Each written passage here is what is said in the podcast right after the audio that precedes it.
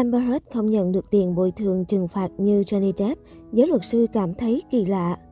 Ngày 1 tháng 6, tòa án tuyên bố Johnny Depp thắng kiện vợ cũ Amber Heard. Ngôi sao cướp biển vùng Caribe nhận được 15 triệu đô tiền bồi thường từ phía Heard. Ngược lại, bồi thẩm đoàn nhận thấy nữ minh tinh ảnh hưởng một phần bởi vụ kiện cáo kéo dài nên được nhận 2 triệu đô tiền bồi thường. Trước kết quả này, giới chuyên môn và công chúng đã đưa ra những quan điểm khác nhau. Dưới góc nhìn của giới chuyên gia, các luật sư, nhà phân tích đưa ra những ý kiến khác nhau xung quanh vụ kiện ầm ĩ nước Mỹ suốt 6 tuần qua. Trả lời phỏng vấn People, luật sư Emily T. Barker cho rằng đây là một kết quả kỳ lạ. Johnny Depp thắng tất cả ba cáo buộc bị vợ cũ bôi nhọ, còn Amber Heard thắng một cáo buộc phản bác lại chồng cũ. Bà nói, Đồng quan điểm luật sư về luật gia đình, cựu chuyên gia tâm lý học David Glass cũng cảm thấy đó là một kết quả không ngờ tới và tương đối hiếm khi cả hai bên cùng thắng và thua trong một trường hợp như thế này. Điều đó có nghĩa là bồi thẩm đoàn nhận thấy mỗi người đều nói sự thật đủ để nhận được phán quyết của họ.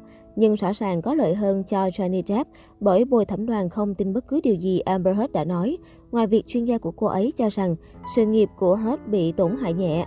Vị này phát biểu, Liên quan đến những con số bồi thường, Emily D. Barker phân tích, bồi thẩm đoàn quyết định trao 10 triệu đô tiền bồi thường thiệt hại cho Johnny Depp và 5 triệu đô chi phí bồi thường trừng phạt, dù đã được tòa giảm nhẹ vì bang Virginia không cho phép bồi thường thiệt hại quá 350.000 đô. Thiệt hại trừng phạt ám chỉ rằng chúng tôi không thích những gì bạn đã làm và con số 5 triệu đô tôi nghĩ thực sự là một thông điệp.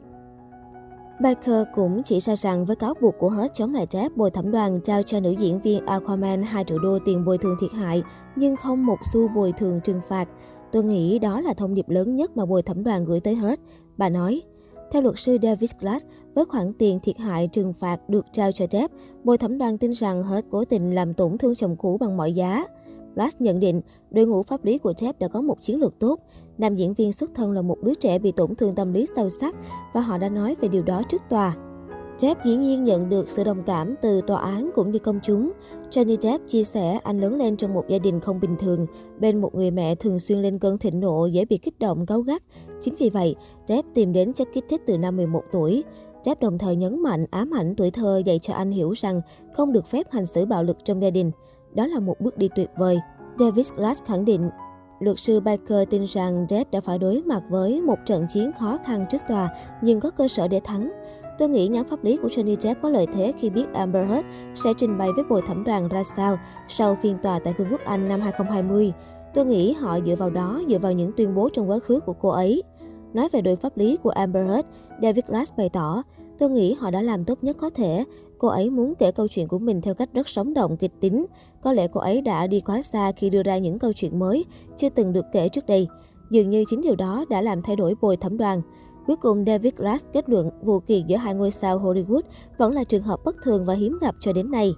Theo Mirror, Amber Heard quyết định sẽ kháng cáo sau khi bị xử thua. Không rõ chiến lược tiếp theo của minh tinh sinh năm 1986 là gì. Song theo các chuyên gia, Amber Heard phải có khoản tiền thế chân cho toàn bộ bản án trị giá 10 triệu đô nếu muốn kháng cáo. Ngoài ra, cô phải chứng minh được có sai sót trong lúc xét xử. Mặt khác, dù thua kiện và bị hầu hết công chúng chỉ trích, song vẫn có những người ủng hộ và cảm thông với Amber Heard. David Clemency Michelin, người đưa tin về phiên tòa của Johnny Depp và Amber Heard cho tờ Independent, bình luận về vụ kiện. Phán quyết của bồi thẩm đoàn không làm tôi ngạc nhiên.